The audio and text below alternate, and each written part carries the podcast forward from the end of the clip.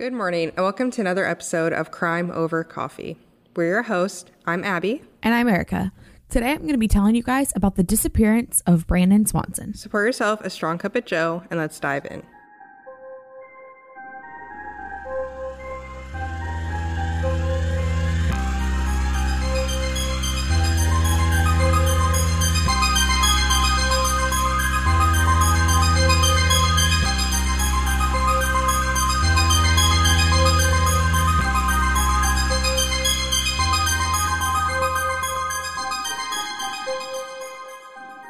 Continue on with our content for this week's episode shortly, but first we wanted to take a moment to let you know about an opportunity to listen to even more Crime Over Coffee content.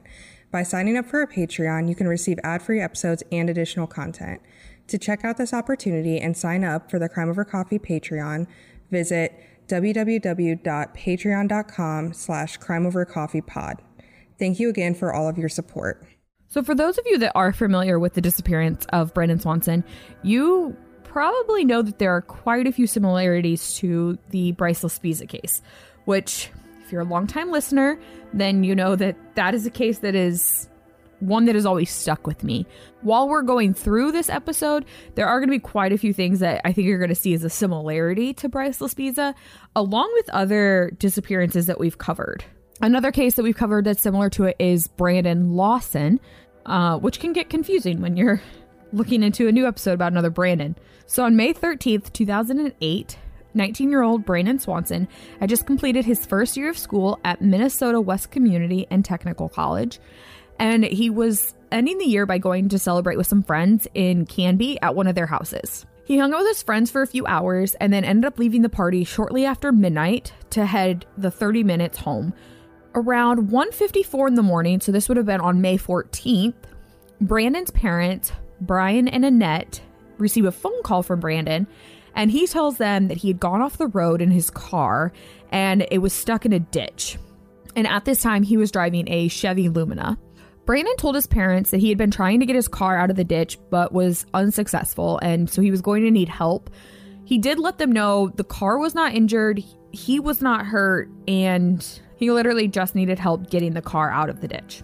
Brandon's parents asked him exactly where he was at, and he told them that he wasn't quite sure, as the drive from where he was at in Canby to his home in Marshall was just a straight shot on Highway 68. There wasn't a lot of mile markers or anything to indicate necessarily where he was specifically located. So he described it as best as he could, and his dad's like, oh, "Okay, that's only like about 10 minutes from our house, so we can we can meet you there." So his parents hop in the car and they start driving to him. They do stay on the phone with Brandon, who tells them that he is just going to wait with his car until they arrive. About 10 minutes later, Brian and Annette do arrive where Brandon said he was. However, Brandon and his car are not there. So they ask him if he could see where they're located, and they and Brandon's like, I can't see you. So they start honking their horn and flashing their lights trying to see if Brandon could hear the horn or see the lights flashing.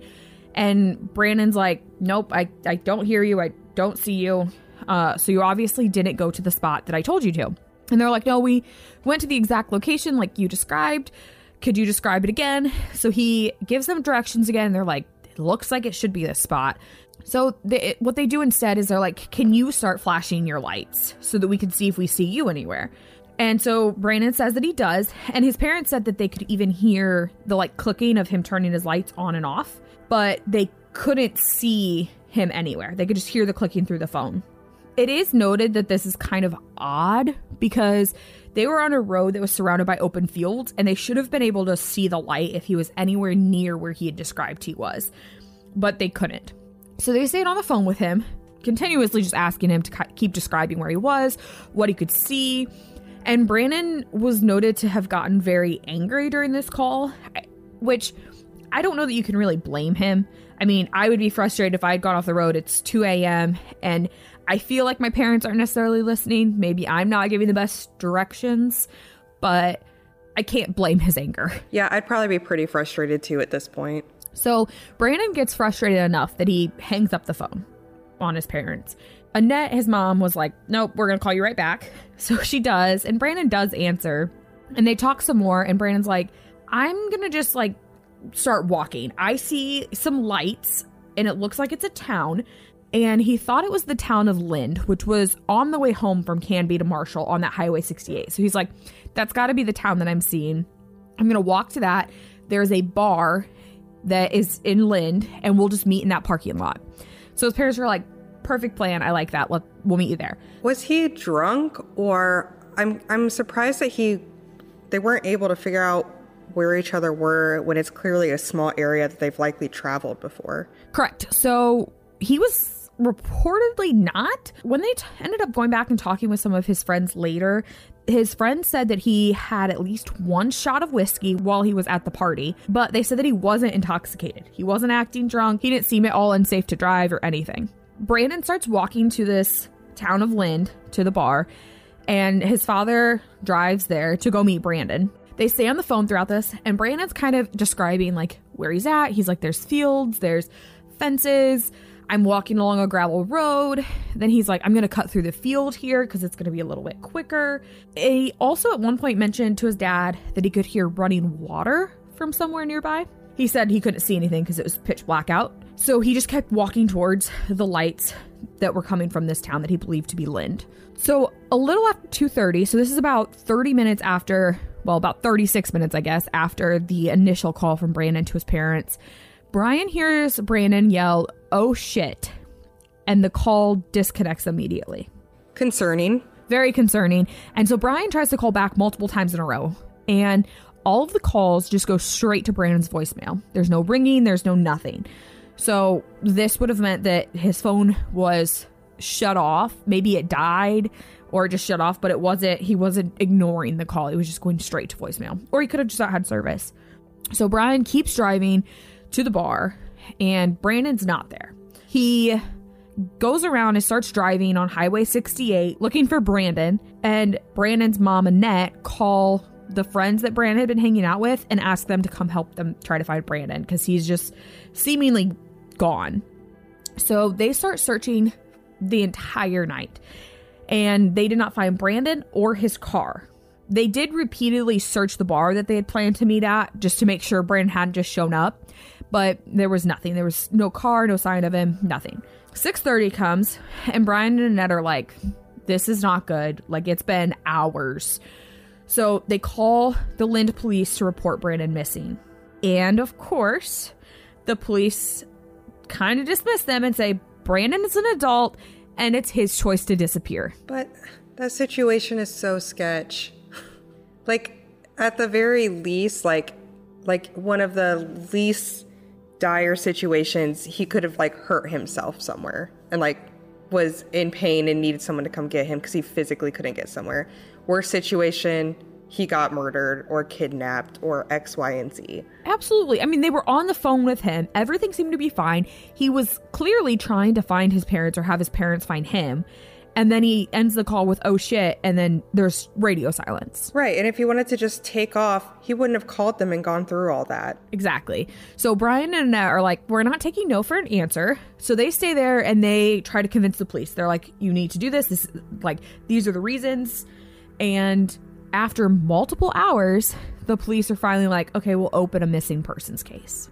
So they go out and they start searching with everybody and they don't find him anywhere. So they're like, he's definitely not in Lynd.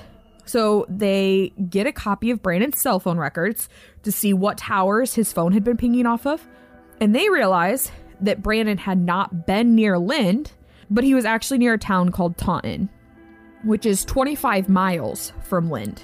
So he was well off track. Yes, which was noted to be really odd because the drive from Canby to Marshall that was on Highway 68 was one that Brandon did almost every day, going to school and home from school.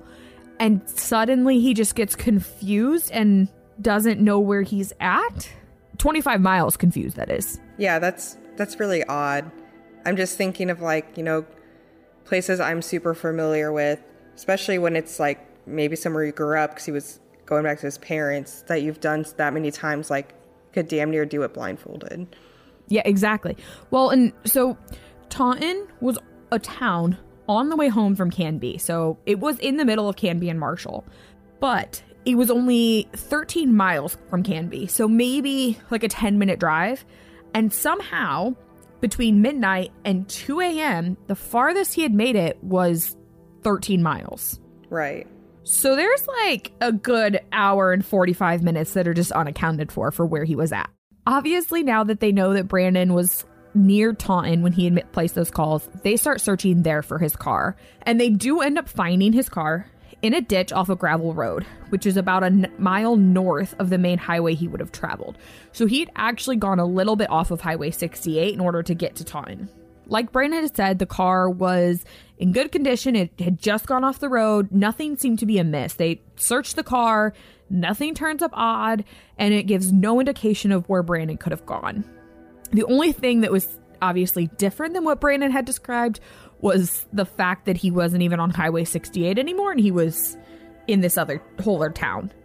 So police started to search his cell phone records even further, and they realized that his call to his parents had been routed through a tower, a cell phone tower near Minneota, which is another small town on Highway 68, about four miles from Taunton. So it's kind of all in the same area. So they just start searching everywhere between Taunton and Minneota, specifically focused on the areas that Brandon's cell phone records had shown he was. They had helicopters, they had bloodhounds come in to follow Brandon's scent. Um, the dogs actually followed a scent trail for nearly three miles through fields and headed towards a abandoned farm. The dogs, though, continued past the farm and headed along the river called the Yellow Medicine River. There was a specific part where the way that the dogs were acting, police thought that maybe Brandon had entered the river there. So the water was about knee high to around 15 feet, depending on where you were at. So obviously, Brandon could have survived if he had gone in the water. It wasn't immediate, like, drop off where he would have drowned necessarily. So they took the dogs to the other side of the river to see if they could follow the trail any farther, but the trail didn't seem to pick up on the other side. So obviously at this point they're like, okay, maybe Brandon fell in the water and he did drown. So let's search the two mile stretch of river and see if we can find his body. And they had no luck. They believed that if Brandon had drowned, his body would have washed downstream, so they made sure to check there and they didn't find it. One thing I will say that I was really impressed with is the sheriff actually walked the riverbank 30 days up and down.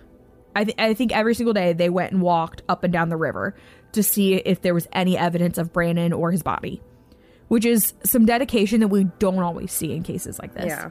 Do you know where the river eventually connected to? Did it connect to a lake or anything? I do not.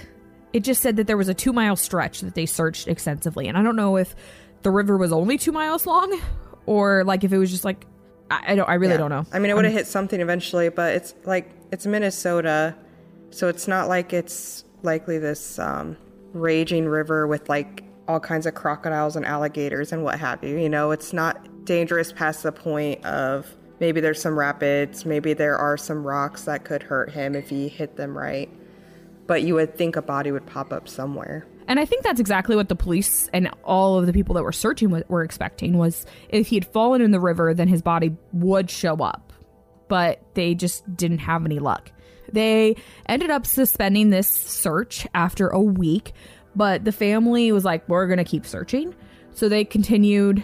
And on May 24th and on June 7th, they had over 100 volunteers help in searching the areas that Brandon could have possibly ended up. There were zero signs of Brandon in any of their search.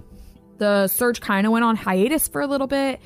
Then in the fall, they started searching again after the fields had been harvested because it was hard to search through them, obviously. They brought in cadaver dogs again and they followed a scent trail to an area northwest of Porter and then they lost the scent and they didn't find anything. So winter came and obviously snowstorms, so they suspended the search again. And at this point, it said that over 122 square miles had been searched and there was no trace of Brandon, which is a lot. They did set up a tip line that brought in 90 leads, but none of them led to anything. It was also stated that the, all of the searches combined had involved over 500 volunteers, 34 dog handlers from nine different states, and an unknown amount of hours looking for Brandon, and they still had not found him. In 2010, Minnesota Bureau of Criminal Investigation actually took over Brandon's case, and they're the ones that are still handling it at this time. They ended up focusing most of their investigation around Mud Creek, which is near the Yellow Medicine River, but they didn't find anything. And over the next few years, they just kept searching and never coming up with anything. So, to this day, when we're recording this episode in May of 2022, there's still no sign of Brandon. They have not found his body, they have not found any of his belongings or any evidence of anything. So, the information that we know to kind of recap some of the main points Brandon had at least one shot of whiskey while he was at the party. Friends said he wasn't intoxicated, but he did drink a little. So obviously friends could be wrong, I guess, but I think friends kind of have a decent idea.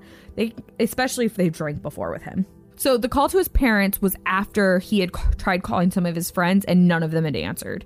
As I had mentioned, Brandon was very familiar with that route he was driving on Highway 68 from Canby to Marshall as like I said, he'd almost done it daily. There were no alcohol or drugs found in his car, so they didn't believe that he was under the influence. He had had no problems at home or school. He was actually planning to transfer to a school in Iowa a few months later to continue his studies there. He wasn't in any kind of legal trouble. He was really close with his family. There there was just no nothing that was making sense really at this point. So, as I'd said, Brandon had never been found, but with that, his phone, keys, and clothing were never found either. So, we've got quite a few theories that, when looking on different sites and stuff, and just theories that I kind of thought of, came up. Um, so, the first one is maybe he was struck and killed by a car while he was walking. Then the driver in this scenario would have panicked and hid his body. Which, if you've seen, I know what you did last summer, you never do that. Fun fact they just came out with a TV show based on that movie, and I'm super pumped to oh, watch it. Interesting. Okay. And you'd think maybe they would, I mean, I guess you could technically get hit with a car and die without bleeding at all, but you would think there would be some blood evidence, or it would have knocked his glasses off, or knocked his phone out of his hand, or I guess he could have picked those up too. It's possible, but I feel like that's a weird one, like a stretch. Correct and that's what kind of negates this theory is there's no indication that he got hit. The other thing that kind of negates this theory is is Brandon had told his dad that he was walking through a field. He didn't he was cutting through fields, remember? And he'd mm. heard running water, he was jump like going by fences or over fences. It also doesn't make sense with the scent dogs, what they followed. Right. Yeah, and you know, the running water would indicate that he was close to the river, where and that matches up with the scent dogs tracking it to the river and the cell phone towers. Right. So it almost seems like that's the way that he went. Another theory that I've seen come up is that he possibly staged the whole thing. That's a lot of effort, man. If you want to disappear, why are you putting in that much effort? He would. It, it's weird that he would be on the phone with his parents that long if he was dipping out. Like maybe you just shoot a text or something. That's the thing. Like he he just stayed on the phone with them for a long period of time, kept describing where he was, made a plan to be up with them at the bar. Like if he wanted to leave on his own, I think he would have just left. In his car, probably. Yeah. But with that, it doesn't explain where he went if he had just left on his own or staged the whole thing. Like yeah, I Still mean, a lot of questions. You said small town Minnesota, and he left his car and was walking through fields. I would imagine to get to somewhere to find like a even like a bus or something, he'd have to go pretty far. In theory, yeah. Well, so the next one that's on my list is foul play. Like maybe somebody saw him and murdered him and took his body. Possible, yes. No indication of it at all. There would be less, I think, evidence if somebody had kidnapped him and then murdered him instead of like if he'd been hit by a car that would have caused a lot of evidence but the thing is i was looking and it said that this is like a really small rural area but it was saying like less than 200 people in some of these towns like it was small small towns so well, it was extremely unlikely for that to have happened or somebody Yeah. just just be traveling through there and just pick him up. My thought earlier when you were talking about him walking, you said past, he said past an abandoned farm. But my initial thought was, what if he went on someone's land who maybe had something to hide or, you know, for whatever reason, saw a stranger walking around in the dark on their land and shot him and then was like, oh shit, uh, what do I do? And then hit the body. That's absolutely a thought that went through my head too with the abandoned farm. I mean, many farms have we talked about where murders have happened? But it, it's possible. I don't know if they ever looked into who was around there. It's they said it was Yeah. abandoned, so like I don't think anybody like nobody owned it, but maybe somebody was living there off the record. I don't know. Even if he ended up not at that farm specifically, but ended up on someone else's property during his travels. Yeah. He really didn't know where he was. And that's the next one that I have is he could have gotten lost.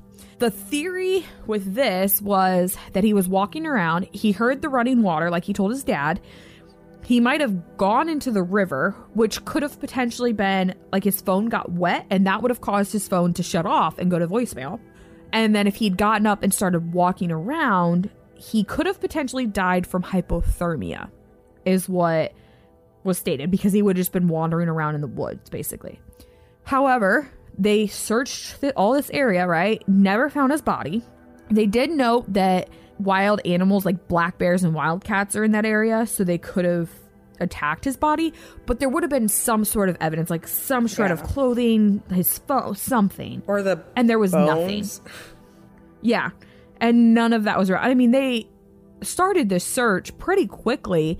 Within like 24 hours, they'd searched quite a bit of that land and they hadn't found him, right? Yeah. So it does it that doesn't seem super likely. I think the most likely for me listening to all this is that he did go down the river and for one reason or another they just weren't able to locate his body because it had gotten transported to a place where they couldn't find it or it got lodged like went far enough down where they weren't searching and got lodged and never surfaced or something like that Yeah. Obviously suicide came into play. What was he suicidal? It didn't seem like it. Potential head injury from the car accident. Same thing. Those two things are the exact same that came up in like Bryce Laspisa. Mm-hmm. Or foul play came up in Bryce Laspisa, leaving on your their own. Like all of those things are very similar because there's just no necessary or necessarily any evidence towards one or the other. There is one theory that I could see as a potential, and this comes from a volunteer firefighter named Darren Delzer. So he thinks that Brandon had basically gotten lost. So Brandon was legally blind in his left eye, and so he wore glasses. According to Darren Delzer, Brandon forgot to take his glasses out of his car with him when he was going on this walk. Potentially, he had not been able to see between the dark and the fact that he didn't have his glasses on. When he was on the phone with his dad, he had said, Not another fence, and then shortly after said, Oh shit. So Darren thinks that while Brandon was walking because it was dark and he didn't have his glasses on, he couldn't see, he didn't know where he was, maybe he slipped into and fell into an unmarked cistern or well, which is very common in that area. And then he just fell down there and they never found him, which sounds likely to me. Like for me hearing this, this one and then the river story sound the most likely. Mm-hmm. And maybe maybe he had gone through the river and then got out of the river and then slipped and fell into a well or something. And that's why he was never found. Yeah. Just the river story. It- yeah like you said maybe he got lodged somewhere or something but there's just a couple unanswered questions with any of the theories that i just presented which is why it's an unsolved case. That's really all the information that we have at this time. One good thing that did come out of this so brian and annette ended up proposing a law in brandon's name and this law would require law enforcement to take a missing persons report without delay after notification of someone missing under dangerous circumstances, no matter the missing person's age, immediately conduct a preliminary investigation to determine if the person is missing and whether the person is endangered and promptly notify all other law enforcement agencies of the situation. So that's the whole law that they were putting into place. This was signed into law by the governor of Minnesota, Tim Pawlenty, on May 7th, 2009, and went into effect officially on July 1st, 2009, which I think this law should be in place everywhere. No kidding. Brandon Swanson has been missing since May 14, 2008. He was 19 at the time, 5 foot 5 inches tall, weighed around 125 pounds, had brown hair and blue eyes. He was last seen wearing a pair of blue jeans, a blue striped polo shirt, a black hooded sweatshirt that was zipped up in the front, and a white Minnesota Twins baseball cap. He was wearing a sterling silver chain at the time and had a black Motorola cell phone, a wallet, and car keys. If anyone has any information on the disappearance of Brandon Swanson, you can call the Minnesota Bureau of Criminal Apprehension at 877 996 6222. Thanks to listening to this week's episode of Crime Over Coffee. You can find us on Instagram at Crime Over Coffee or on Facebook at Crime Over Coffee Podcast, where all of our photo and video content for each episode can be found. You can also email us your thoughts and case suggestions at crimeovercoffeepod at outlook.com. All of our sources can be found in the show notes for each episode. If you would like, you can support us by going to anchor.fm slash crimeovercoffee. You can also support us by recommending us to friends and family, giving us a good review on Apple Podcast, or subscribing to us on your favorite podcast listening platform. Thanks again, and we'll see you next time.